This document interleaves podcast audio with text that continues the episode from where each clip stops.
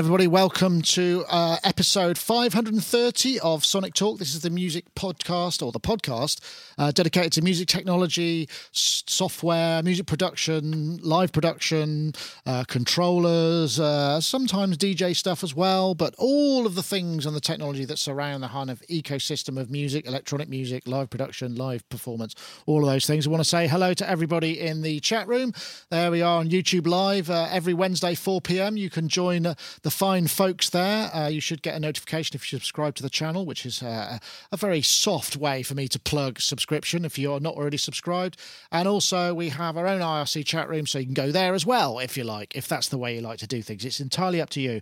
Want to say thank you very much to iZotope, who are providing a prize this week. Uh, you can win a copy of Neutron 2, which is the excellent mix, visualization, and analyzing and processing tool, uh, plugin system that, uh, well, you should check out izotope.com forward slash Neutron. That's right.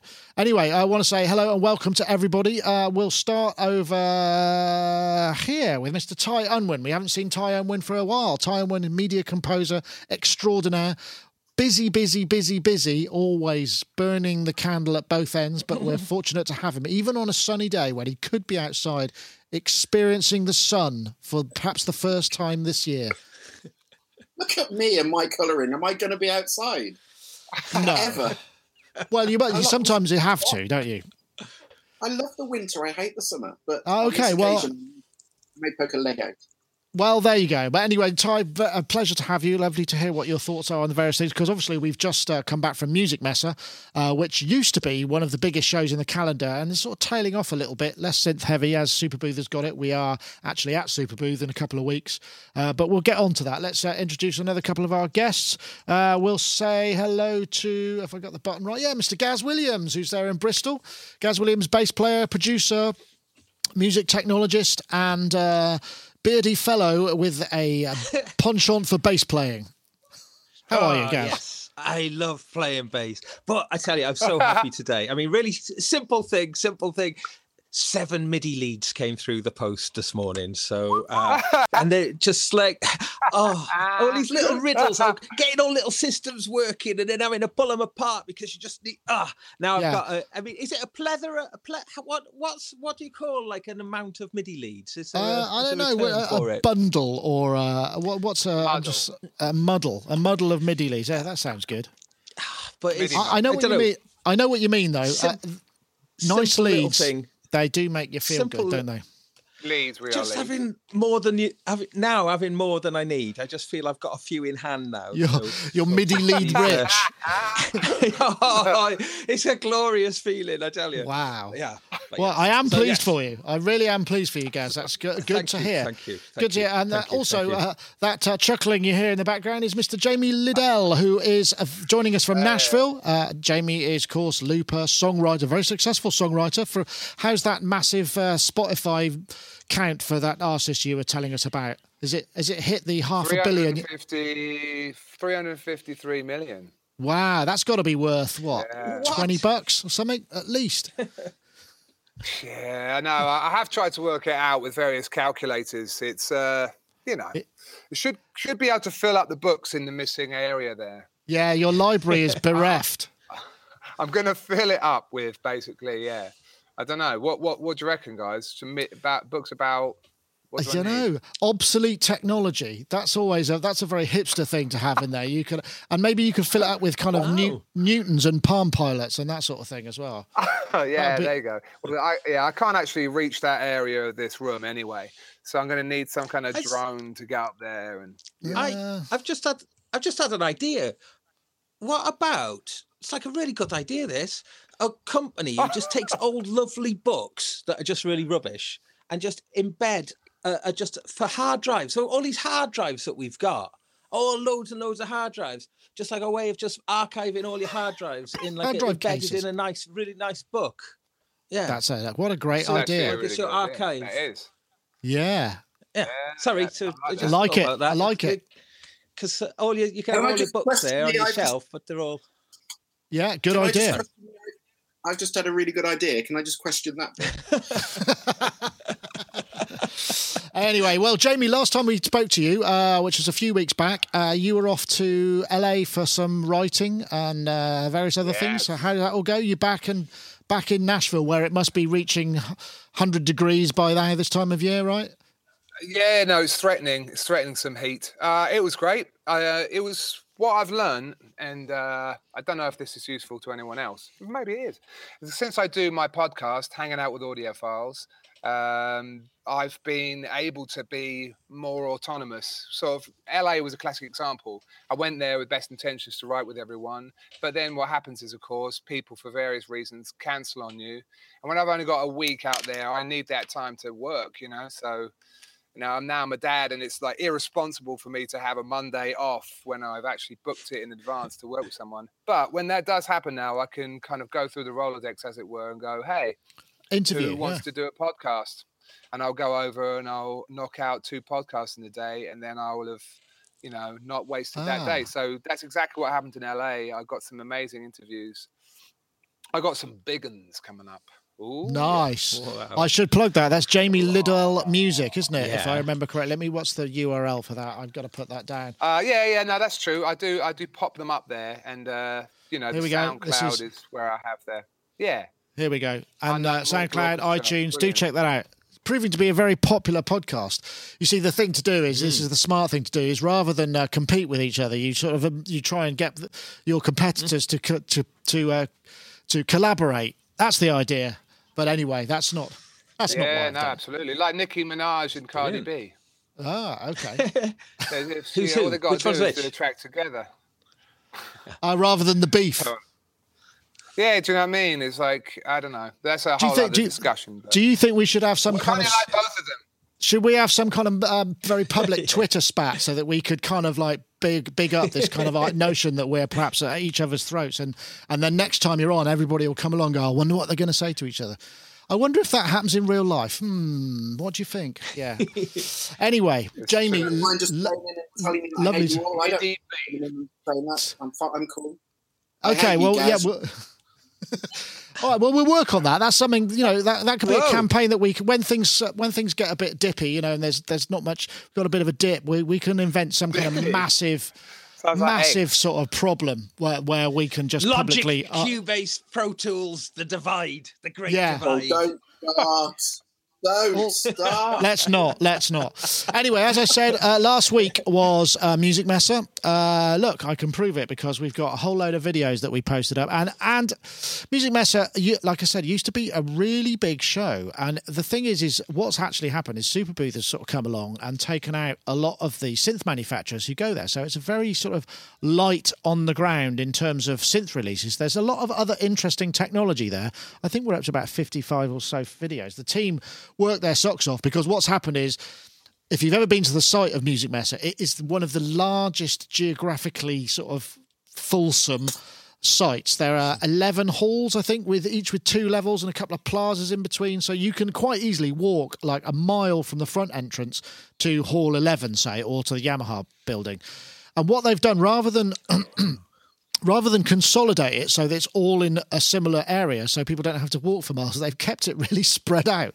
So you quite regularly have to walk a very very very long way just to go to your meeting or to find stuff out. So if they fix that, it would make it all right. It sort of makes it feel a little bit unnecessarily difficult. But there was a lot of stuff there. Um, I don't know if anybody spotted anything. I'm going to. Uh, I'm going to. I, I, I found a few things myself, which I'll maybe talk about a bit later. I know, I'm going to start with you guys because I know you do keep your eye on these sort of things, unless you've been radically busy, which you may well have been. Was there anything that came up? Assuming you've watched any of the videos, which you may not have done, have because it does some, take a while. Yeah. Um, hmm. I mean, it is interesting, isn't it? It's sort of um, how these things have changed and how uh, the industry's changing and reflecting on that, and how big releases have not been. Like NAMM, for instance, didn't necessarily have the big releases either, though, did it? You know, it was, no, they, you know, they try and avoid the traffic. Yeah. yeah avoiding the traffic so yeah so in a way that's quite cool because it makes it um it makes it maybe a little bit more open for for the more unusual things that came that came through um just uh oh I was quite interested in the fact that there's a Neve collaboration with Steinberg on some new audio interfaces. I thought that sounded Yes. quite interesting. I have a Um, video for that. In fact, that's uh, yeah, that's the Hmm. uh, what number video? I can't remember now. I have to actually one, two, three. I usually three, four. But But- uh, the uh, the Valkyrie obviously is the I think the big news, isn't it? Sort of. I didn't want to necessarily jump straight to that, but um, you know, in terms of the Yes. news, uh, uh, but that's a very sort of small company, I guess, so isn't it? But Yeah, a- well, I, you let, I'll tell you what. Um, let me play a bit of that, and then we, perhaps we can uh, we can riff on it. Let's, so, so this is. Hmm.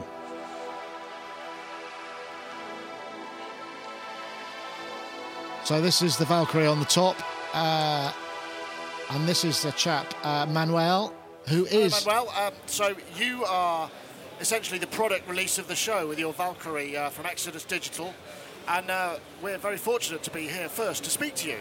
So tell me a little bit about the unit. I mean, it's here in person. Is this final production or is this pre-production? Where are we? Well, it's pre-production, so currently five of these exist. So I'm here at the show today to to release it. The synth itself is feature complete. Now I know there's been a lot of talk on the internet about the, the look and the feel of this, the orange panels, you know, things like that. The fact All that it looks like a is- virus, yeah. yeah, it could be varied, but the actual synth itself is feature complete. It's operational. Everything is working. So really, it's just the cosmetics, and also getting interest in this synth within the within the business, within um, the distribution channels. Yeah, it's a long video. I shot like 25 minutes because, as you can imagine, you know, it's caused all sorts of hoo ha. Uh, just because, A, uh, the bottom line is it's 128 voice. Uh, digital, uh, FPGA uh, powered synth, 128 voices, eight part multi timbral, up to five oscillators per voice, uh, times two, I think, if you stack them. Uh, 11 effects, two lots of, uh, four lots of stereo outputs, uh, 96k, 24 bit over USB class compliant. I mean, on paper, it's got a lot going on. You know, it doesn't matter that it's analog or digital. I mean, you know, that's that's a kind of, you know, it's what it sounds like, which we got a little bit of a flavour, but it was very much his. But this guy has made this himself, sort of on his own. around his day job over the last three years, which is what, and he's got the he's got the uh, air of a man who knows what he's doing about him, which I, I really like that that sort of auteur type thing, and that, that's uh, that that's something that's actually quite cool. But you can't help but realise that it is very very very similar to the Access virus, and I think perhaps problematically so. Before it finally goes out, it might need some cosmetic changes. Uh, but yeah, you, you brought this up, Gaz. I mean, what are your thoughts about it? Um, well, I just think it's interesting, uh, eh, like slightly wider. Um, that people are, you know, we've been spoiled for choice really with um, with certain parts of the market in terms of analog synths, perhaps, you know, for instance. So, uh, whilst all that's been going on, there's been, you know, enormous Other synthesizers are movements for- available. Yes. Oh, yeah, but you know, like we did our uh, Ventris review, uh, the Reverb review recently, and one thing we were mentioning about was just how like the DSP power in that pedal is, you know, pretty significant. Hence the quality of the reverb. And I know this actually isn't DSP though, is it? Is it? What's this one? This is uh, F- FPGA. FPGA, is it? FPGA. which is Right, a, fa- right, a, which- a, a, re, a pro. It's a it's a basically a very very fast integrated circuit. So it is digital, but it is programmed to the Hmm. level uh, where you you kind of you create the wiring internally in software. So it's sort of DSP, sort of not. But he's got DSP Hmm. programmed in it for the effects as well. But yes, uh, you know so it's it's really interesting and to go well actually if we move our gaze away from the you know analog analog to look at what's cap- you know what we're capable of using with interest in modern technology then this I- i'm i'm i'm anticipating there's going to be a lot of things coming our way in the near future that's going down this way. So i think it's i think it's amazing that this guy's kind of come out with it now uh, I think Well, that- yeah, he- he's not- he's- anticipate, uh, I, I know what you're saying. He's not the first. I mean, the Novation Peak uses FPGA as well. Yeah. I think System 8, if I correctly, the Roland System 8 uses FPGA as well as many other things. Um, Ah. I don't, I'm not sure. I know, Jamie, as uh, you've got a lot of analog old ladies there. I mean, do you have a digital section to your laboratory, uh, or is that something that you kind of keep in the box? Samplers. Right. Yeah, I mean, I must admit, I, I have uh, the Valkyrie here, actually, the prototype. It's a lovely number. Is that a TI Snow? Yeah, yeah, which is never used, you see. So that's an example of what happens in this studio. It's uh, if anyone wants to buy it, it I- I'll, I'll, I'm going to use this opportunity to sell it. Um, um, but uh, yeah, Ooh, so that's right. my basic take on all of this. This I see it as if they just if we just had better controllers, we wouldn't need synths like this because we just do it in a computer. But that's just me. yeah, Um, yeah, yeah. but, No. uh, that's just my weird take on it. But I, I appreciate hardware boxes. I like them when I'm touring, and then that's pretty much it. Yeah, well, they do. uh, I mean, serving. I mean, that's a very good point. I mean, you know, you, if it can sound a lot like one of those, and maybe do if it's got eight part multi timbre and four stereo outs, then it could take the place of a lot of stuff that you wouldn't ordinarily want to take on tour. That might be just being played from a keyboard and doesn't need specific tweaking and sound design on the go. Right. I mean, that's a big deal. I love that's what this virus was for, and it was kind of amazing. I, I loved it live. It was it was really cool. It was a really annoying to to set up, but but it did work well. So yeah, I, I mean, I, I like that, and the guy is is amazing. I Yeah, love these. brilliant. he's a character. I mean, you know, good on him. It's just it's it's it's upsetting because in a way, yes, we talk about the movement of technology. Clearly, this guy's taken so long to evolve and make this damn thing that technology is ultimately, you know, obviously with Moore's laws factored in, it's it's moving ahead of him as he's developing. So he's always slightly behind the curve, which is you know part of the. I mean, he could always sell it to Behringer, of course. Well, have no about how I don't know. to the virus. It might be. Well, touche. yeah, Very good point. I don't know. Um, Ty, you are an avid uh, synthesizer acquirer. Um, you have. I know you've got some access stuff. I mean, it's not the same as the access because uh, they're different code bases, and I'm sure you know, and one's an FPGA and one's DSP. But because the FPGA, is you can go further than you could go in DSP in the virus range, where it's sort of stopped. I mean, they still. I think they made a new version of it, but it's just a reissue. But is this something that interests you? Uh, it should be, but it's not. But it should be because I kind of feel I don't. I, can't say I feel sorry for the guy because exactly as everyone else has said, you know, you've got to admire the fact of what he's doing, and I do completely. And what he's come up with actually seems like a good synth, but it does seem a bit late to the party. And it's all right saying that you know because it's now FPGA, that's fine. But for Joe Blogs, we don't really care if it's FPGA under the bonnet or if it's DSP under the bonnet. And we also, it's great having 128 poly, but if you, if the virus can go up to I don't know whatever it is, a decent amount, you know, and p- polyphony is not the be all and end all. In the same way that being able to layer so many oscillators on top of one another is not the be all and end all. There's a lot more that's a lot more interesting than just having loads of polyphony and loads of um, oscillators. And I just think uh, developing that and pushing that is a bit of a step backwards, really, because it's. Ev- Let's be honest about it. Every sound that was played on it, and I completely accept this is a, a pre-production, this is a prototype, but Well, every and and it on was his style of what he liked, which was you know. but there was nothing on there, nothing, not a single sound that you couldn't get on any vast number of synths. I mean, loads, and any synth basically, you could get these sounds. And I think the biggest problem I do have is the fact that I think he's shot himself in the foot at this stage by making it so looking so close to a virus because the fact of even if it bears no resemblance in, under the bo- under the bonnet to a virus the fact that he's made it look almost identical everyone's just going to say well it's just like a virus even if it isn't. But Yeah. um, so i think that's a stupid thing to do but he seems like a he seems a great guy.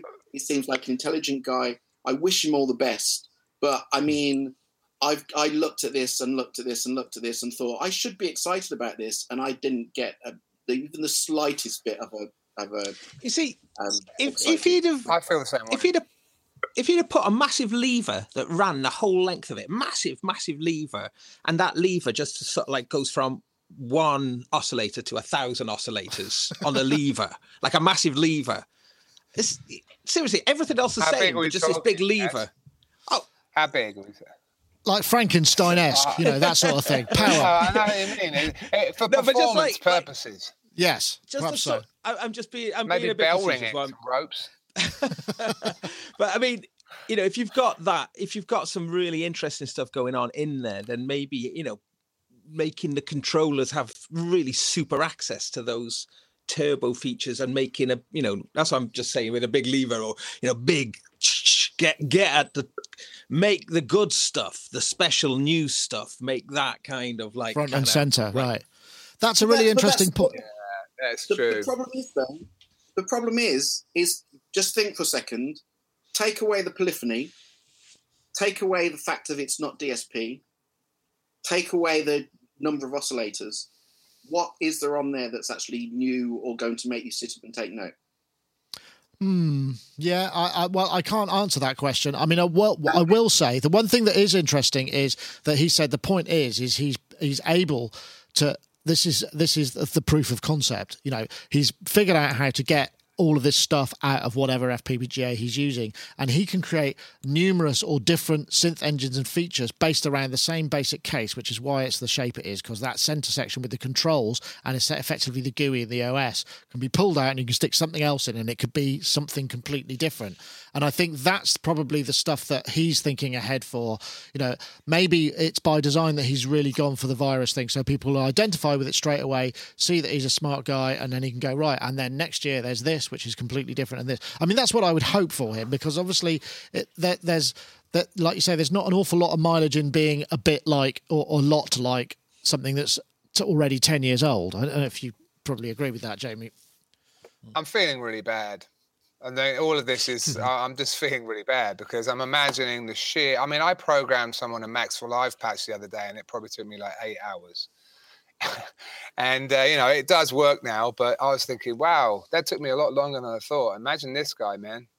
He's probably like three years deep. Like he's committed like his whole thing to this. And uh, now we're just, it's easy to kind of dismiss it. But at the same time, it is important to be honest because I mean, it, it, uh, I mean that's we are music makers and we're exposed to a lot of this stuff, and uh, I I kind of agree with Ty. You've got to have something that's going to make you go, okay, this is a unique box, genuinely unique, and like I can't get anywhere else. We are ultimately there's too much shit on the market. There's just Yeah. loads. There's, there's just like, and you know, uh, the problem is computers run the game. They're moving ahead faster than anything else. If you just got controllers, software will come along and destroy this box. That's just the way it goes, you know. And and, and so that I, I just feel like people should be investing in a new way to, uh, you know, play the computer. If you want to make a box that's flexible and future proof, that's how you do it. You don't make a hardware box that has removable parts because no. You know, I don't think I don't uh, think he was talking about the idea of you would buy a new bit for it. It's Oh. like it, Oh, the, pla- it- the platform itself, the, the platform himself. He could just then Yeah. create a new synth that was based around the, the rough architecture. Ty, you wanted to come in? I just, I, I just. Oh, sorry. Go on. No, I, th- I think the thing is, at the end of the day, I think the thing that exactly as Jamie was saying, and I really want to say this, is that I really do wish him all the luck, and I really, I think we all do. We hope it works for him, and we're being really harsh, exactly as Jamie said, because there's so much on there in the market to choose. I think the problem is with it is the fact that you, if you've got the opportunity to come up with something completely new in this way that he has from scratch you would just kind of hope that he would just have a, something a bit more original. And I just don't think the if he, do you know, if he brought it out and gone, do you know what, the virus is coming to the end of its life. If he'd said, I'm just going to build the the next version of the virus because the virus is because of the whole Motorola thing, the Motorola the, that's going to go. The virus is going to disappear soon. I'm just building the next generation of the virus. If he'd said that, you could kind of go, okay, well, he's not trying to reinvent the wheel he's basically continuing it and because of the style you could get away with that. But when you come with this approach that he's, he's talking about of you know kind of doing reprogramming and being able to change the box look at history about how many times we've had this. This is going to be the hardware. You can change the software. It's going to be able to do this. It's going to be able to do that. And over the next however many years i'm going to be giving updates. We're going to do this.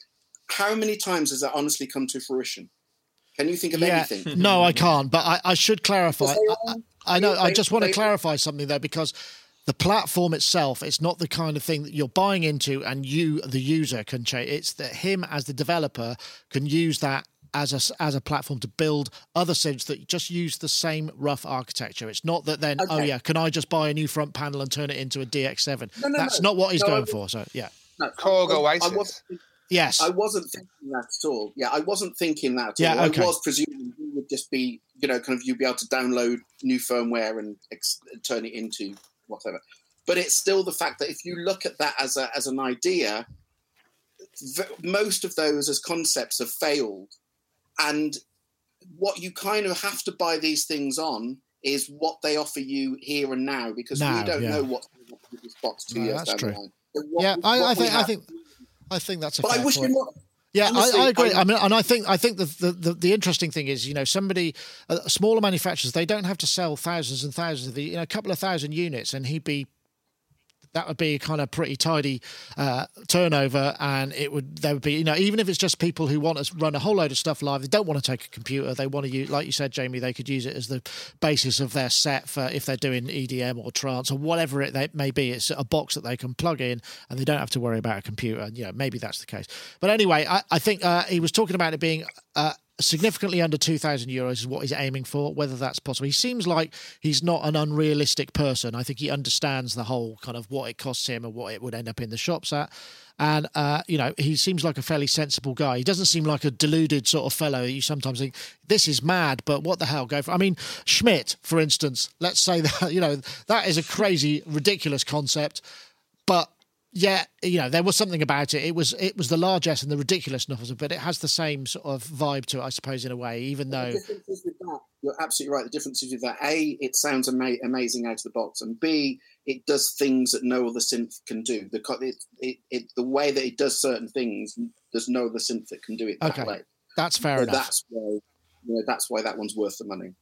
Okay, well, um, I, I feel I should move on because last uh, episode I forgot to announce the winner of the uh, the competition. Uh, so let's let's get that one out of the way. So um, first, a message from uh, iZotope. Of course, iZotope will be. Uh, we're showing you Neutron 2, which is their fantastic mix processing and analyzing tools, a suite of plugins that allow you to process individual tracks or mix bus, multi-band dynamic EQ, uh, which is very useful. Dynamic EQ, as many of us will tell you. Uh, saturation, compression, analytics, uh, track compa- comparisons, uh, multiband compressors. Uh, there's a whole load of stuff in the Neutron 2 suite, and also. If you want to, you can control multiple neutrons from within the same interface, from the same new DAW. Powerful new gate feature. I mean, there is transients. I mean, there are so many ways in which this can be used to process your. audio. In fact, this this entire podcast is run through Neutron 2 as the final stage. What you're hearing is actually going through Neutron 2, trying to go for that FM hyped sound, uh, which I think helps cut through on YouTube for that specific purpose. But I could just as easily go for a vintage 70s vibe if that's what we were going for. Although perhaps wouldn't work on quite so well overheard on uh, speakers and maybe a bit quiet, but that's what I've gone for with this one. So uh, if you want to check out iZotope Neutron 2, please do go to izotope.com forward slash neutron. Uh, full 10 day demo, lots of demos and lots of tutorials on how to get the most out of it, how to use the advanced uh, techniques in your mix and your sound. We thoroughly uh, appreciate their uh, support of the show. So we should say we did have a competition. Um, I'm two back, so we've got. Uh, we're missing the last competition was for Ozone 8, and I have a winner for that, which I should mention now. It's a guy called Steve Tarazuski.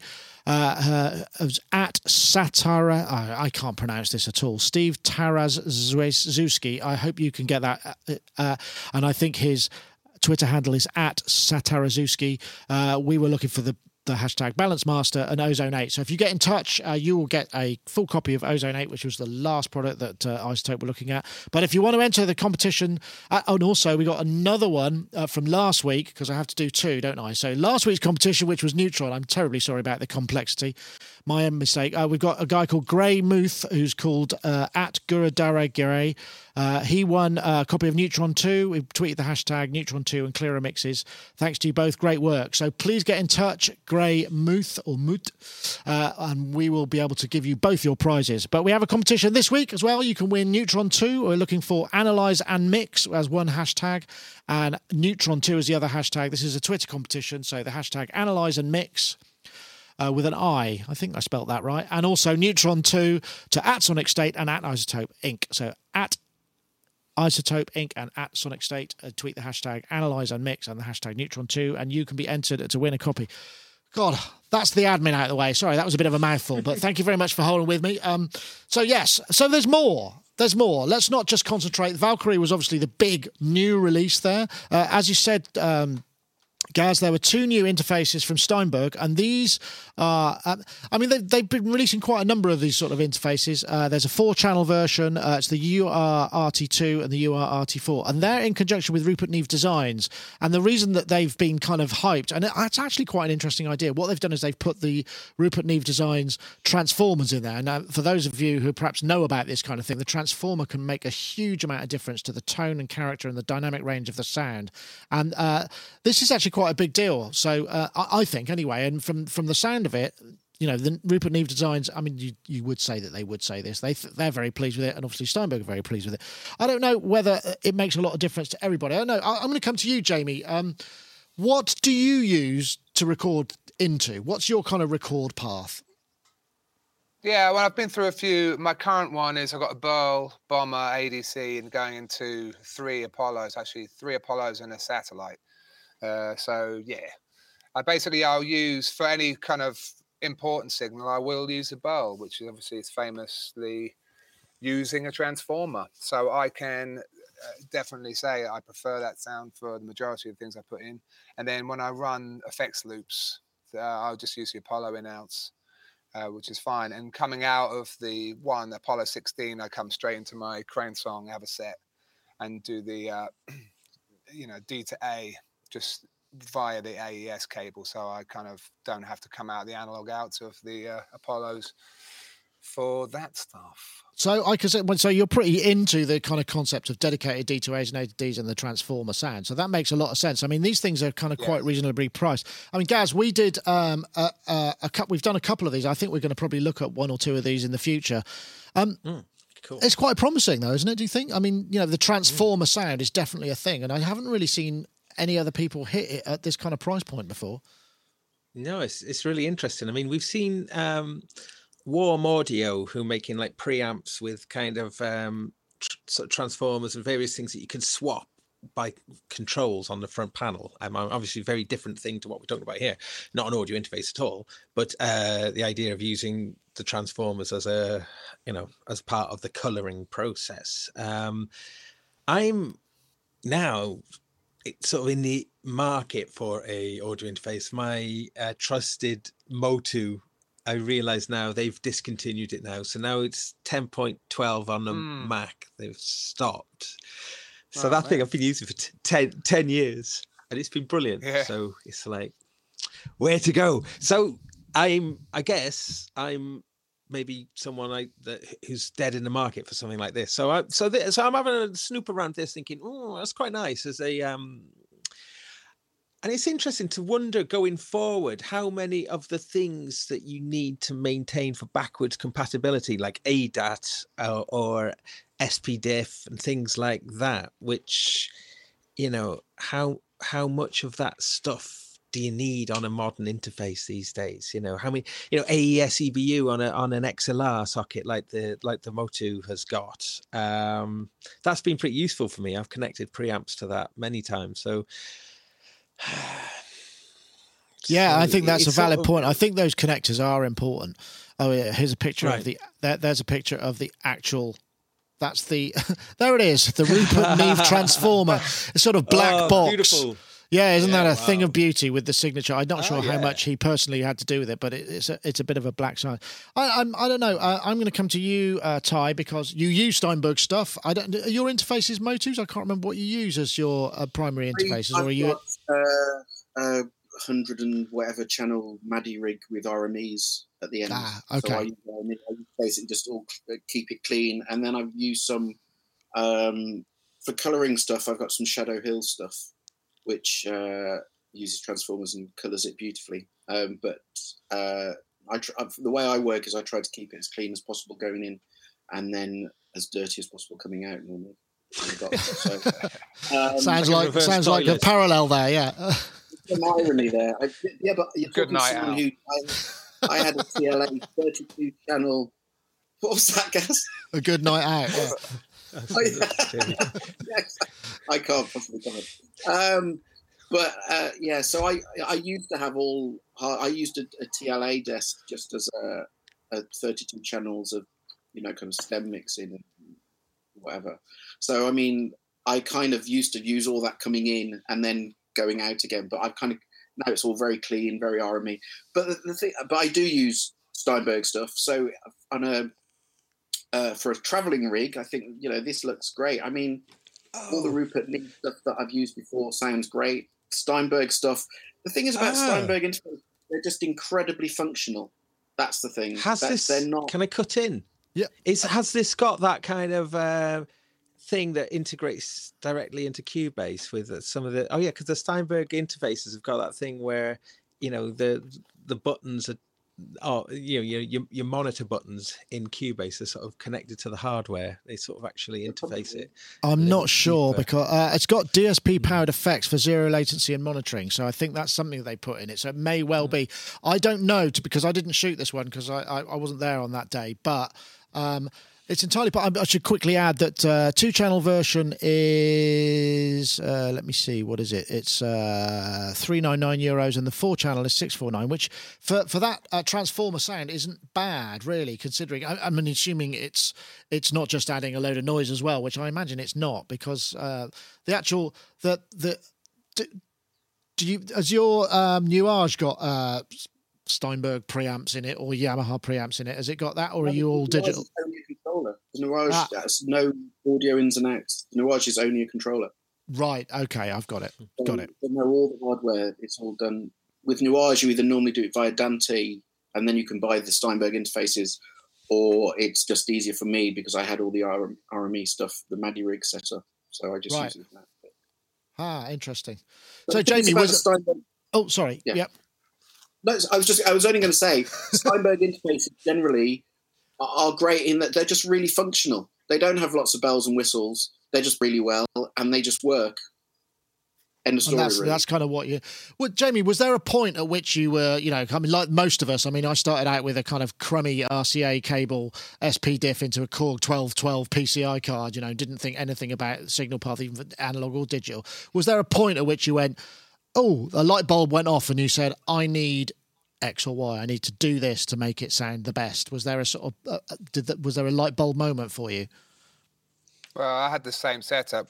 Me and Christian Vogel, we started well. The first thing we used was the internal line in on the Mac, which actually remember that era where there was Mac clones that were like in a box. We had like a Mac clone. Use a line in on that, then a Korg 1212, then a Motu 828 no, I've been through them all. RME, I've had multiple RME interfaces. Um, so yeah, I mean, it definitely uh, it makes nowadays. I think they're all pretty good, and I think uh, the consumer does need. Again, it feels a bit like market saturation. This is kind of a weird kind of attention news grabbing, you know, collaboration with Rupert Neve, which was smart of them because I think if they just put a transformer in uh, by themselves, it may have been a bit of a weird move. So uh, I, I, mean, I, you know, it's it's uh, it's it sort of has a, an air slightly to me of a kind of a prosumer sort of vibe. But I don't know why. Um, it's, it's, yeah, maybe it's a little so. bit of a strange because the price point and also the size. It kind of feels like you've got a laptop and you want to do it all at home. You know what I mean? And record your instruments. Um, so it's kind of like trying to get a little bit of that Apollo dollar, obviously with the with the effects and stuff, but try to stand out as well. So it's a little bit of an odd one because I, I would probably go with the Apollo myself just because I like the effects so much that I would probably invest in that kind of universe.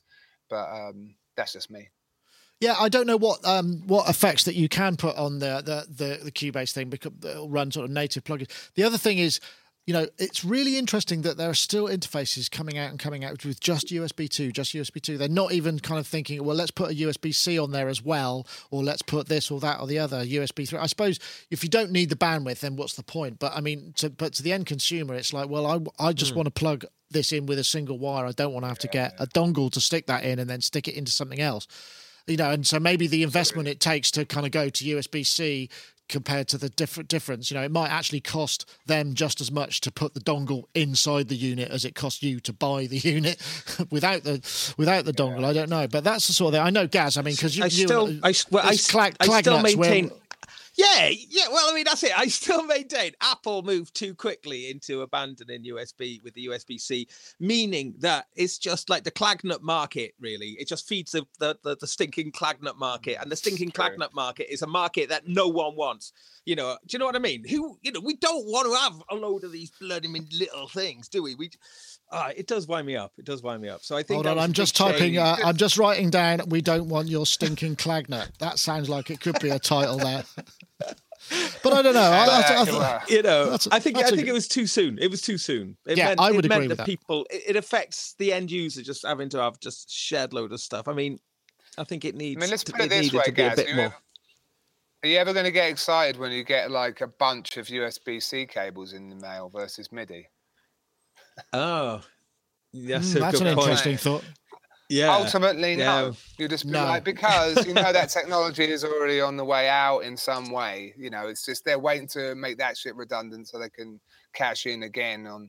You know, these companies make so much money on cables. It's just kind Yeah, of like well, that's obviously it's true. not cynical. It's just like a, you know, it's part of the natural way of technology to you know auto It is- uh, redundant. It is very Shit. frustrating. I mean, my, you know, Mm. I go to Musikmesse. I take this laptop here, which is a lovely i7 latest MacBook, MacBook with four USB slots. But to use it in any useful way, I have to take uh, a USB C Clagnut with uh, to to uh, to USB, which is a crummy one, but it's got a network cable in it as well, so I can use that. It gets really hot. It's also got an SD card reader, which is very useful. But then I plug that into a USB a, USB three hub, which has got a massive, great power supply. So that's you know this much stuff I've got to take just so I can connect my hard drives, the network, and an SD card. I mean, it's just absolutely. lo- But I've got this lovely thin laptop, which is great. But the stuff I have to take to connect to something else to actually use that laptop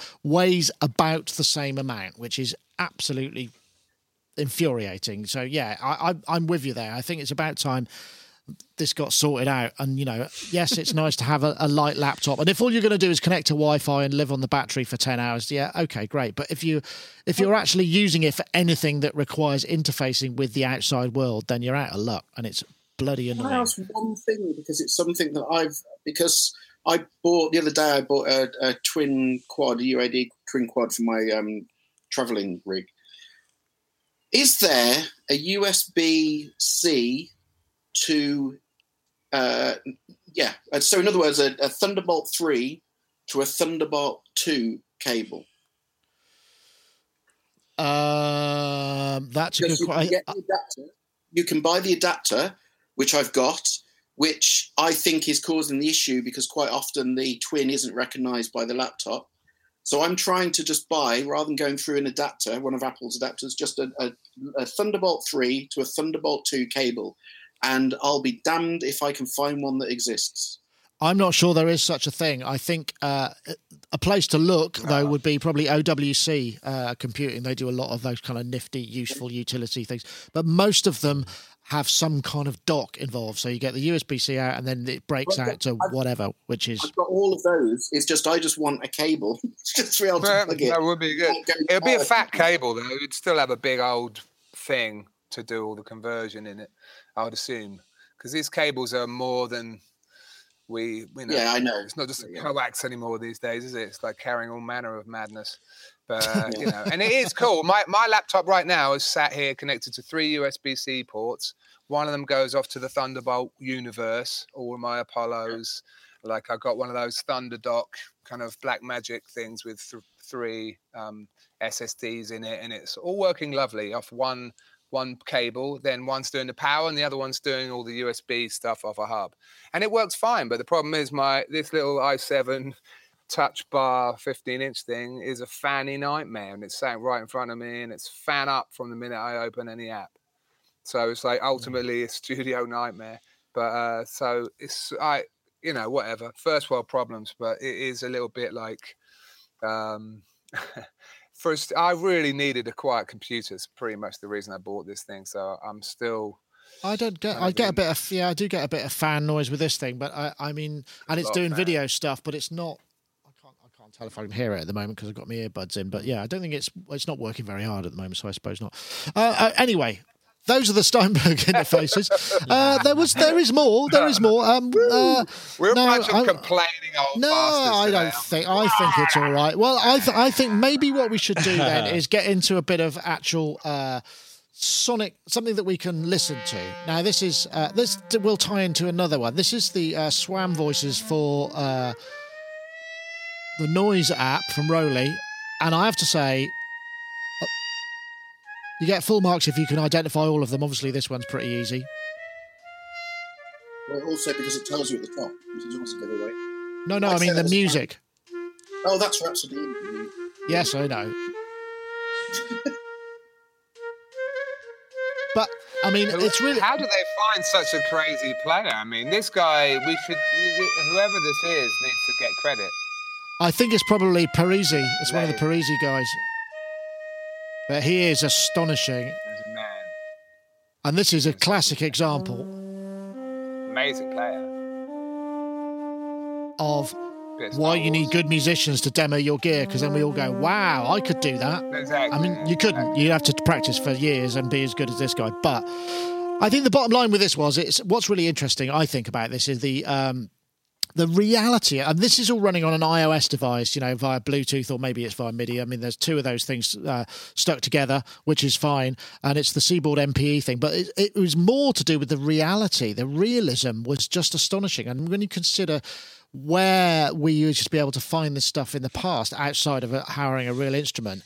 And whether it has any relevance, I suppose it must do to a degree. But I just was really impressed. Th- This is uh, they're called audio modeling. It's like a, a set of voices they, that they made to go with the uh, the the ROLI Noise app, and you can buy them as packs. They're like a tenner each, and you get like various. There's, uh, there's all sorts of different ones. In fact, I, i in fact, what I haven't done is brought the news item up, which is uh, very bereft of me. Uh, Gaz, I mean, it, it's really impressive, though, don't you think? That, that that kind of realism that is, and this is coming out of you know an iPhone or an iPad. I mean, that is really, really kind of impressive stuff. But I reckon if you'd have taken like a something from a Casio or something from the eighties and managed to have all of that vibrato and control that the seaboard is giving, would probably make you know, and with the kind of musician's knowledge to emulate the instrument, you know, you, I think it kind of does go to show how the going down that thing of multi multi sample avenue to for realism is just actually the uh, the expressivity control can bring the realism more than maybe necessarily the actual Yeah, because it's not you know, key it's- switching. It's not the key switching thing. It's the actual expression of the notes you play. Yeah, I see what you mean. expression is sort of like, you know, and s- something I've been very, very interested in for a very long time, I suppose. Really, I, I, I, for me, I've been playing around a lot recently, especially with the um, uh, with the Expressive E Touche, the controller. Which have you tried that, Jamie? The Touche. Oh, yeah, the bouncy the block. Mm. It's The a bouncy it's, clave. it's a thick. It's a beautiful thing. It, it's it, Yeah, for it similar fun. reasons to what we just what we just watched, you know. But I mean, Yeah. you know, it, like a especially for a monophonic approach. So your left hand is, or whichever hand you are, would be on the touche, and the, the other hand playing the melodies, and just the fact that you can put these beautiful approaches and you can sculpt the notes in a really expressive Yeah. way. It just And makes They've got that ring the- as well now. What about the ring? Have you tried? Oh that ring? yeah, the the MIDI ring. I, yeah, I haven't tried the. I haven't, don't- know I haven't tried the ring. I don't know I if mean, it it's just shows you what. Yeah, the real world is a Hmm. wobbly old place, isn't it? I mean, just look at how much wobbling goes on. But I mean, you know, it makes you realise when you're playing a static key on a keyboard, there's no wobbles unless Yeah. you're going crazy. Uh, on we the, are on wobbling the on the. Uh, we are It's a wobbling wobbly on our, world. axis. Our axis is actually wobbling, isn't it? We don't sort of. We are. kind of- Everything's wobbling. Everything's wobbling. Getting technical. So I think it's a But, uh, fundamentally. It is a fundamentally wobbly world. It- Yeah, so if you, if you can't, you know, it almost makes you think. Like, imagine if your keys on your keyboard were actually moving, like rather than them actually being static, they're physically moving. There are there are pe- people have tried, and uh, there are many that, as as Rich Hilton would put the the. Uh, the doorstops of the of consi- uh, history. There are many doorstops consigned to the exhibition. You know, the, the Totally. Museum of uh, of Technology. Strings, things, all that. yeah, all of that stuff. All of that stuff. I know, Ty. I mean, uh, you've got a seaboard of some kind. About, am I right? Do Yeah, you have that? You have that technology. That, that- I mean, yeah, you can't. uh, You know, this is pretty impressive. I mean, I know you are. Uh, you know, if you want to get someone to pl- come in and do that, you probably get them to play and come and pay someone to play the crumhorn or whatever it may be, the bass flute. But in a pin, okay, so it's three o'clock in the morning. You've just seen the email from the director, and he says, "What I really want is a clarinet lead line on this, and you've got to get it in by nine. There's no way that's going to happen. Could you could, could you envisage a- a moment where you might use something like this to to to wing it? I do all the time. I do all Ah. the time, but it, it's not it's not using this. It is using the technology that that Gaz said he didn't think it was, which is the whole doing huge uh, multi samples with various velocity layers and whatever. Because I, I mean, I need to put this this the swarm technology in its place really. Because it, it, don't get me wrong, it is great. It's wonderful, and I think the fantastic thing about this is exactly as you said, Nick, is that the fact that this is running on iOS is fa- you know this is running on an iPad or an iPhone is great. It is great, uh, but the Swarm technology is basically just ported down from the Swarm sample libraries, which have been around for some time now, and they're great. They're good, but they're limited. And I think what we're seeing on these demos is the Swarm technology shown off to its absolute best potential. So these demos sound sound great, but in real terms, when you actually play with them um, and really go into the inner depth of them, they are limited in what they can do and what they can't do. And these demos have, have been shaped, obviously, as they should do, to make these sound as good as they could. There's lots of things you can't do realistically on them, whereas the uh, the whole going down the huge, huge gigs and gigs and gigs uh, route, you can come up with things that are a lot, lot, lot more convincing in more than one way or one style. Because with Oh, these, okay. you basically Yeah. basically have to work within their limitations to make them sound realistic. Um, with some of the big libraries, which essentially are what I've invested in for the last 15 years.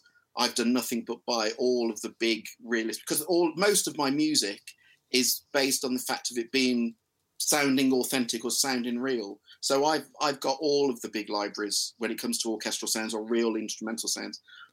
That at that point, the huge libraries tend to be more versatile. I'm not trying to put these down because, as you say, the fact that they're running on an iOS is incredible.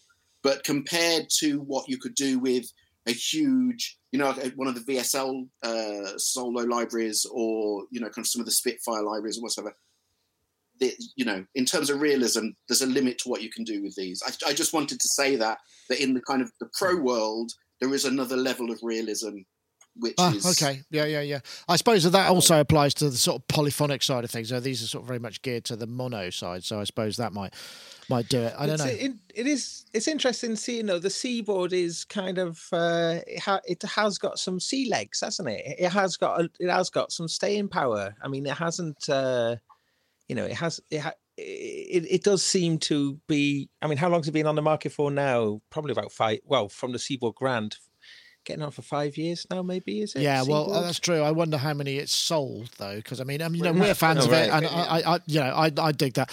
I don't know. I mean, Jamie, you can't beat. I mean, you know, one of the things that makes you so great is you can articulate your voice into musical ideas very, very quickly via beatboxing, via looping, all that sort of thing.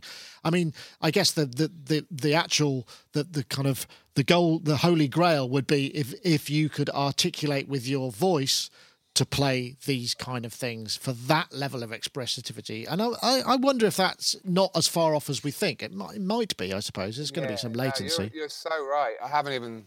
I, I, I, I, from time to time, I go down that road, revisit that kind of thing. You know, obviously, thing, you know, machines like the Korg MS20 with its pitch tracking, and and now obviously in the modular world, you can do that pretty well, amplitude and pitch tracking. In CV, obviously, MIDI is not your friend when it comes to that because it's too, you know, it's too low-fi. I mean, and ultimately, you know, the Continuum fingerboard, these technologies that decided to use OSC or higher fidelity standards to kind of access you know depths and dimensions we're kind of thinking on the right lines for futuristic controllers even though these squidgy interfaces are slightly odd to me but um but it obviously it just takes getting used to but i, I think mm. uh, yeah wouldn't it be great if spitfire specifically designed something mm-hmm. with seaboard like in mind where they could like access like um mm. harmonics mm. you know different you know looking at the nature of the instrument uh, and sort of taking it apart a little bit like a physical model might, but using also the sheer grunt of multi samples, and so getting the best of both worlds, as it were. But uh, I mean, that could be a nice using crossfading as opposed to switching, for example. All kinds of technology. You could, you could, if you were not sh- shy of using gigabytes to achieve, you know, resolution on a single sound, and you also were using really high resolution controllers with some kind of new school interface, then we might be into, you know, we might be able to make a lot more musicians redundant. It's going to be great. that's a thought. I'm, well, not, I'm coming off the cynical, cynical guy. That's all right. A, I mean, I, I like that idea. Way, do you think there's a way to make a recording sound better than the thing itself? So if you were there in front of it and the thing making the sound, but you recorded it, put it through this incredible thing, and then played it back at exactly the same volume and exactly the same sort of pan as the you thing heard itself. Let's Dance, you you... like you know Bob Clearmountain. I mean, those are meant to be real drums, aren't they? I mean, no, it's true. I mean, I think ultimately that's been the goal of recording sounds, at least in the pop world, for ages. I think in orchestral stuff, it's more this hmm. kind of honest picture thing, isn't it? And that no one wants to use close mics because they're ugly. Everyone wants to use the Deccas or the, the, the this uh distance. You, you know, realism. I'm just wondering though if you could thing. make it sound more realistic than the thing yeah, itself. I don't, I don't, I don't agree with that because I when I do the orchestra, I do because I specialize in doing orchestral stuff, and I never ever sit there to try and make it sound I, I, just all I ever do is make it sound good. I don't give a monkeys if it sounds yeah. realistic or artificial or whatever. All I'm bothered about there are two types. It sounds crap. It sounds good. That's all I'm bothered about. And so it's like people say about sample libraries. The amount of people that ask me, how can you use that sample library that's recorded in this hall with that sample library that's recorded in this hall? You should never use these libraries together. Who said I shouldn't use them together? It sound they sound great. I don't give a monkeys whether it sounds realistic or doesn't sound realistic. I just want it to sound good and that's a, there's a it's great because there's a real movement coming through the whole TV and film genre now, which is basically following that. Because a few, few years ago, everyone was everyone was trying to make things sound as realistic as possible. Absolute right. horse, whatever. It needs yeah. now. It just needs to sound good. And so I use close, mm. for example, like I said, I use you close do, miking yeah. um, on strings all the time, which actually a lot oh, of the time takes away from the realism, but it actually yeah increases the presence for yeah. which is exactly what you get a bit more so, of an Eleanor Rigby, almost like taking a more of a pop approach to strings. Exactly. So, interesting. Yeah, I mean, I wonder. I mean, it, it's interesting in, in, the way. I mean, because we've talked about this with with pop music. Everything's become hyper real. Vocals become processed so that the pitching almost becomes an effect. So the imperfection is squeezed out and is replaced by other imperfections which we can control via technical reasons or whatever. And you know, the layering up eighteen bass drums to get that one great sound, so that we end up with these very minimal arrangements, but with massive monster sounds that occupy all the space. I can see that in orchestral stuff. You know, you get to the point where it's like I'm not just using one Kodo drum library on this drum boom thing. I've got 17 of them, and it just sounds so amazing. You know what I mean? You, so you end up with this. Sort of, it does become hyper real, and maybe that, but that's what makes it sound good and fresh because we haven't heard it like that. It almost becomes a kind of caricature of itself. Coming to that point, I don't know whether you've covered this yet. Have you covered the Spitfire um, Hans Zimmer strings yet? Have you done? Have you uh, no, we yet? haven't. No, no. I, well, we might have mentioned that they came out. I can't remember now. It's a library that's worth thinking about. The only reason is is that do you know do you know what the concept of it is? Essentially, they they got um, three hundred and uh, forty players, three hundred odd players, string players, to do the the whole Hans Zimmer thing. Basically, Hans kind of um, oversaw the project in terms of making sure it was done with the right engineers, his engineers, and making it sound fantastic. But essentially, they used like 60, 60 cellos. Um, that same thing. So it's maxing it out, right? Absolutely. And then they split it down into sections of 20, all different players. There's no processing going on. These are all different players. And they they made this uh, incredibly huge string library that doesn't does it sound like string library yes it sounds like strings does it sound like orchestral strings it sounds like cinematic strings but the main thing is compared to what you would talk about being a realistic string section it isn't that it sounds realistic, it's just an option. It's a different palette that kind of sounds real, but also has this kind of grandiose sound, which is just incredible. And it it sounds kind of so realistic, it's not realistic, if that makes sense. I know that yeah. sounds I suppose, but it's the it's the same. It, it's sort of the same thing. It's like, do you want the car that only does 0 to sixty in uh, an hour, or do you want the one that does it in three seconds? If you if you know if you could afford it if it if it was available you'd go for the one that was betterer generally. So i mean i think everybody would tend to gravitate towards that as the de facto sound unless you're going for uh, you know a quartet or something which is tiny. But then you know the quartet might evolve into something whereby it's a quartet but it's eight of them all together that sound a certain you know do you know what i mean? It's not a section but it's a sort of a quartet but that's the, that's the thing. That's that's the problem. Is that trying to convince people because what they see on you, uh, people growing up with you know kind of JV string libraries or or you know kind of a patch that says orchestral strings. it's trying to convince people that one one violin sounds different to two violins. Two violins sounds different to four. Four sounds different to eight.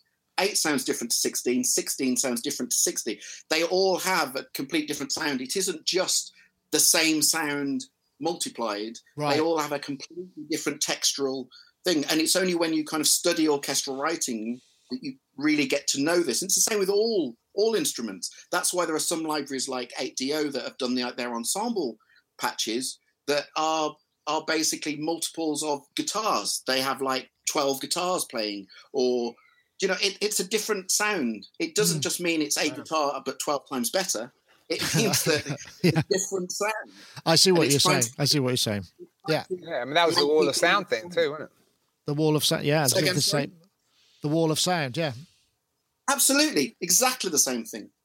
Just, uh, mm. I mean, you know, in pop world, yeah, no, absolutely. I mean, I mean, it's true. I mean, now we are spoiled for choice. I mean, once again, I mean, synth market is is saturated, and uh, I think in the presence of these incredible libraries, that Spitfire and others are making. It's uh, it's a pretty incredible time for for bringing that realism in. I think what what what I like about that is a lot of people have the libraries, so in a way now the excuse is not I don't have the sounds. The only thing left is how good is your composition. Yeah. How how I don't have the talent. Yes how because uh, I, yeah. I like the social network came along and did something completely different with scoring and and sonically changed the game they weren't playing in a way going down the well-trodden path of like everything sounding like you know uh, epic like Hans Zimmer kind of paranoia action work which is sort of know tempting they kind of like were making forging their own path with synths and stuff and and I thought there's also an open ear in the cinematic world to people getting inventive and making their own bastardized form. So you could take a great sample library like you know spitfire and then run it through a guitar amp and just like do some lo-fi shit with it and make a weird new mellotron for example run it all yeah. to cassette and like take time to make something unique and i think a lot of people should take the stock sounds come out of the computer. My recommendation would do that and then somehow make it your own. Somehow, like, don't just kind of layer up a bunch of ensemble shit and go, I've got the big string sound, because ultimately everyone's yeah. got that now. But Yeah. what you, Yeah. they don't have is some way of thinking outside of that and going, okay, I do have 60 cellos. What could I do with 60 cellos that would totally blow my mind? And sort of uh, thinking about the sheer power of that and putting your mind into it and making something that makes people go, holy shit, this is, is truly incredible. Get them drunk, then see what happens. Get them drunk, yeah. Yeah, well, Yeah. Gaz, I think you were trying to it get in there. Oh well, something I've just You been doing more saying- and more.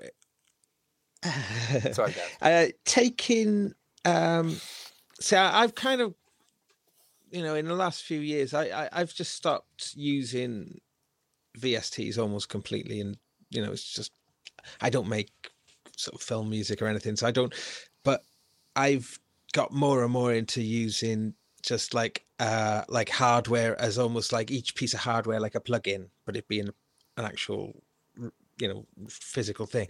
I, don't, I mention this because what i'm trying to do is i'm trying to read about a certain uh, classical technique and then i'm trying to then apply that classical technique to the synthesizers. So not trying to make it uh, you know like um go to a classical library but actually go to the synthesizers and apply the so uh like as an example i've been playing around with is it Ch- Chepananin? Chepananin? Ch- Russian T C H chair Chepan Chippenham. I can't Che- Chippenham Chepan Chepananin oh he's a Russian uh, T C H anyway but his scale his scale is really really interesting scale to sort of play around with. It's just like a semitone tone semitone tone semitone tone. It's like a nine nine note scale.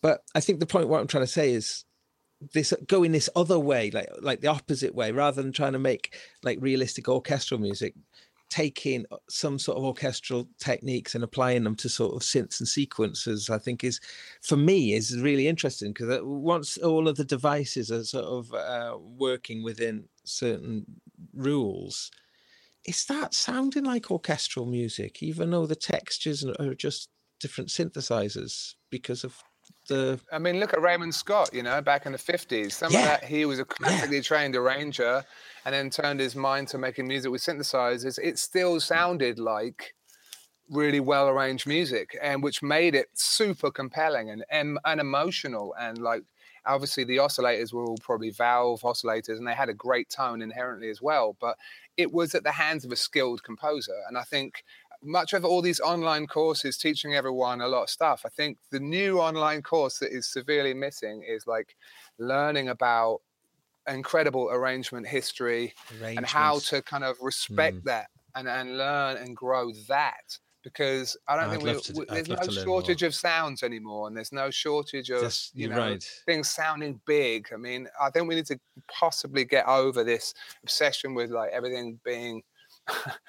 yeah, I don't know. I, I I like the idea that arrangement becomes the the, the most important That- aspect of making music at this point. Yeah, no, think that's a, that- that. so- I think that's a really a, a, a really valuable point, and I think that's something you know. Mm. I mean, we've talked about this before. You know, it's like uh, learning some kind of new musical theory technique so that you can apply it and that sort of thing. I mean, that's why I really like using uh, duophonic synths because the whole thing then becomes about Mm. counterpoint. Because you've only got two notes and they kind of sound at the same time, but you can create some amazing atmosphere Mm. and inferred chordal work just by having two notes that are moving around. And you know I- i'm not musically skilled enough to kind of get the most out of it. I'm sure if you know you Ty, you, you're probably It's used to all that sort of thing. Yeah. Yes anyway uh, we could we could we could we could talk about this for ages i don't know if anyone's got any more time i mean there were a couple of things i wanted to talk about but i think we've probably run our course uh, uh, just a quickie it's probably worth mentioning did you see the Hello, uh, MixFace We're here at the Studiologic Which was the new, where we uh, your lovely Sledge and Sledge version two. But you've got a new. Uh, uh, He was a really nice guy. This guy. he's he's And, he's one of the developers behind and um, it's Behind um, audio modeling as well. That looks like um, any I won't play the whole thing. I know I say that all the time. Uh, essentially, uh, MIDI controller, but it's also a zoning setup. So you can plug a USB device into it, a host computer. You can plug a USB host device, and it's also got a Bluetooth connection. So all of those individual devices. So if you had an 88 note keyboard plugged in in a host mode, you could set up four individual splits on that because it'll zone it all up and have different layers of controls for that, and also uh, um, run transport control. It's just a really clever and nifty idea. The only thing it was missing was uh, MIDI I/O, which seemed a bit of an oversight. But you know, some smart stuff. Studiologic were on fire actually at their booth. That was one of the people that had like three things, and the Numa 2X compact. Um, Gaz, I imagine that might that might be something that was exciting for you. The the uh, MixFace that actually was quite a hot product, I think. Yeah, I mean, I only had a brief look at it, but then what was the what was the thing about it? You can do um It basically, Just- it, what it will basically do is allow you to take a MIDI input, and then you can say, okay, Yeah. from this octave to this octave is one layer, which would go out to one of the other MIDI controls on this channel, and then this channel, and this four splits. Gotcha. Each each zone or, or layers, and it, it, it basically becomes the brains of a master keyboard as well as a MIDI controller, as well as a DAW controller, all of Mm. those things, and that's kind of neat. Um, sorry, Jamie, you wanted to come in as well there. Sorry. Oh, uh, I just thought he was a really nice dude, He and I like the nice dude. Bluetooth aspect. Uh, uh, can you do the Bluetooth at the same time as USB? Yes. I mean, you can. Yeah. I mean, so Yes. that's that's cool. I mean, because it, it's for me. I've never really got into the iOS world, even though there's some really amazing stuff. I feel in a way like that's probably where my head would go next. In a way, I don't know why, but like uh, having something to control all of that that's that's nice and convenient. That would be that'd be good. Mm. Very useful. Seems like it's good at that. Yeah, very nice. And you can also also set it up so you have different presets, and so you can switch between what's addressing Yeah, yeah. Either It's got memories on board. or the Bluetooth. I mean, this was made initially to go on because my main controller is a Studiologic SL88 Grand, which for me is absolutely still the best controller out there. Period. I mean, it's gorgeous. And this box was made. It's magnetic, so it basically just sits on. Uh, initially, Oh, wow. sits on an, an 88, and it just sits there, and it's all made perfectly for that. But it can be used with anything, and um, when you've got an 88, an SL88, it just expands all of the natural uh, splits and controls, Mm. obviously with more faders. Um, anyway, so for me, it's an absolute no-brainer. For me, it's a you know, of course I'm going to get one, but Yeah, um, uh, 200 euros bargain. It's, I mean, for what it is, Definitely. nothing. It's a great price. Great price. Yeah, it's the only Yeah. thing that's slightly similar was the uh, the the little thing I bought, which was the Sipario, which was the little touchscreen MIDI router, which is about 300 euros. It doesn't have any faders or anything, but that's really cool. And it just you could get up to eight zones, and it'll just spit out MIDI uh, come up, uh, MIDI uh, program changes. So you call up a preset. I used it in my live rig. Really handy. You press the button, it's like this song or this part of this song, changes the splits, changes the routings, changes the controller mappings, all of that kind of stuff. So yeah, Gaz, uh, it, it looks pretty neat. Yeah, I've been- actually. Well, yeah, well, just on what you were just saying, then, it's something I've been doing with Elektron Analog 4. It's got the multi-map mode on it, and that's something that's similar. Again, you can define, I can't remember how many you can have. You can have loads, a region, however many notes that is, and within that region, you can either. There's a whole bunch of things you can do, like you can set up a region to to, to switch patterns, set up another region. Well, the way I've been doing it on my MIDI bass is, I can have it play a different patch on every single fret but being in the right note. Uh, and it's a, really bizarre. It's it the, the patch switching is so cool because any overhanging notes will any decays will carry on going. So you can make the most. We need a video of that, stuff. Gaz. Yeah, I think you I'm- can get I want to get a Yeah, video of that. I'm working on it. That's that's. I- I, want to see that. It's amazing. I That's ca- sound it's awesome, trying to work out. And what it blew my mind is I can have a different arpeggiator pattern on every patch. So essentially, every single note can have a different associated arpeggiator. And I find it really interesting because if you hold the note, the arpeggiator will run. But if you just play the front of it and then release, you just get the note. So you can make you can make it a combination of notes that you're playing and then held notes which go into their arpeggiated pattern. Have you got a name for this? and it? Have you got a name for this? You've- I think you've made a new instrument there. I'm building this MIDI rig at the moment. It's blowing my mind.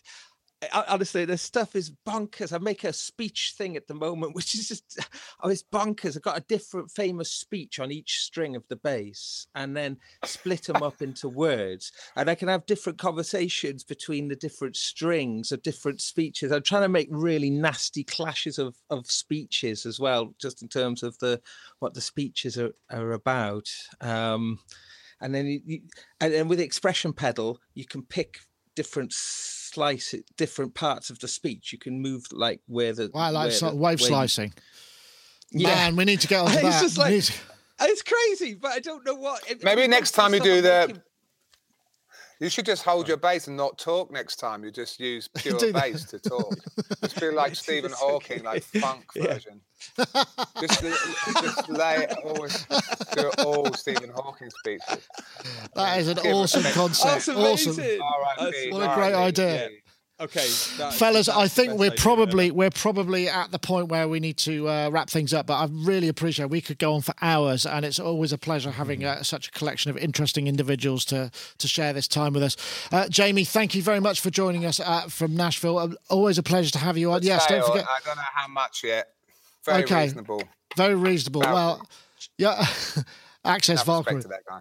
Yeah absolutely uh, jamie thank you very much uh, are you back in uh, you're, so you're back in uh, uh, nashville land have you kind of got any projects on the go that you need to plug obviously the Uh, you know, podcast obviously, we're, the podcast, hanging out with audiophiles, and uh, I've got some major guests. I'm talking like as large as it gets. So uh, Nice. stay, Wow. stay, stay tuned for that. Excellent. That you can Uh, find. and other than that, yeah, just, I've got my OBXAs coming back today out of repair, and it's fully functioning. So I'm probably going to be lost in a world of like uh, you know nostalgia Jump. for at least a day.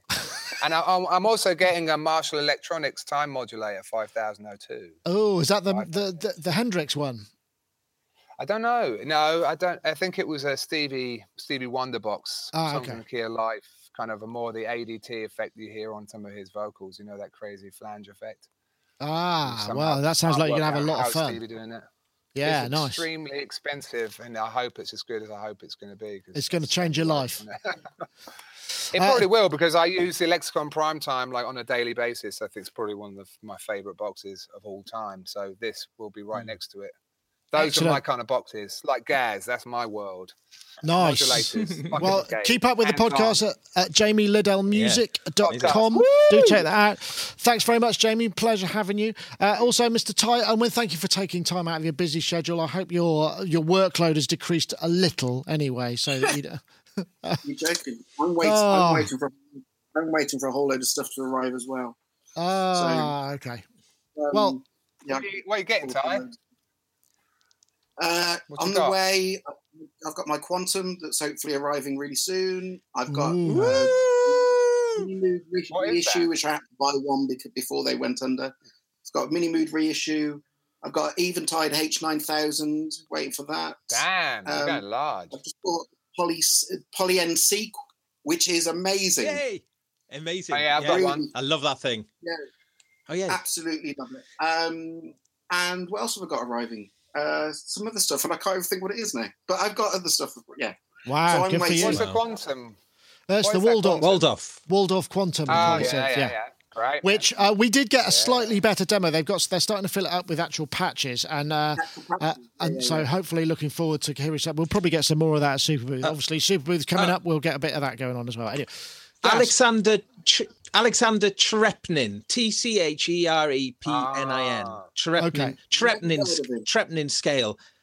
Tcherepnin semitone tone, semitone tone, semitone tone. Like like you do a whole tone scale, but like semitone tone, semitone tone, semitone tone. Just get loads of things just working in Tcherepnin scale and have a bass going down slow.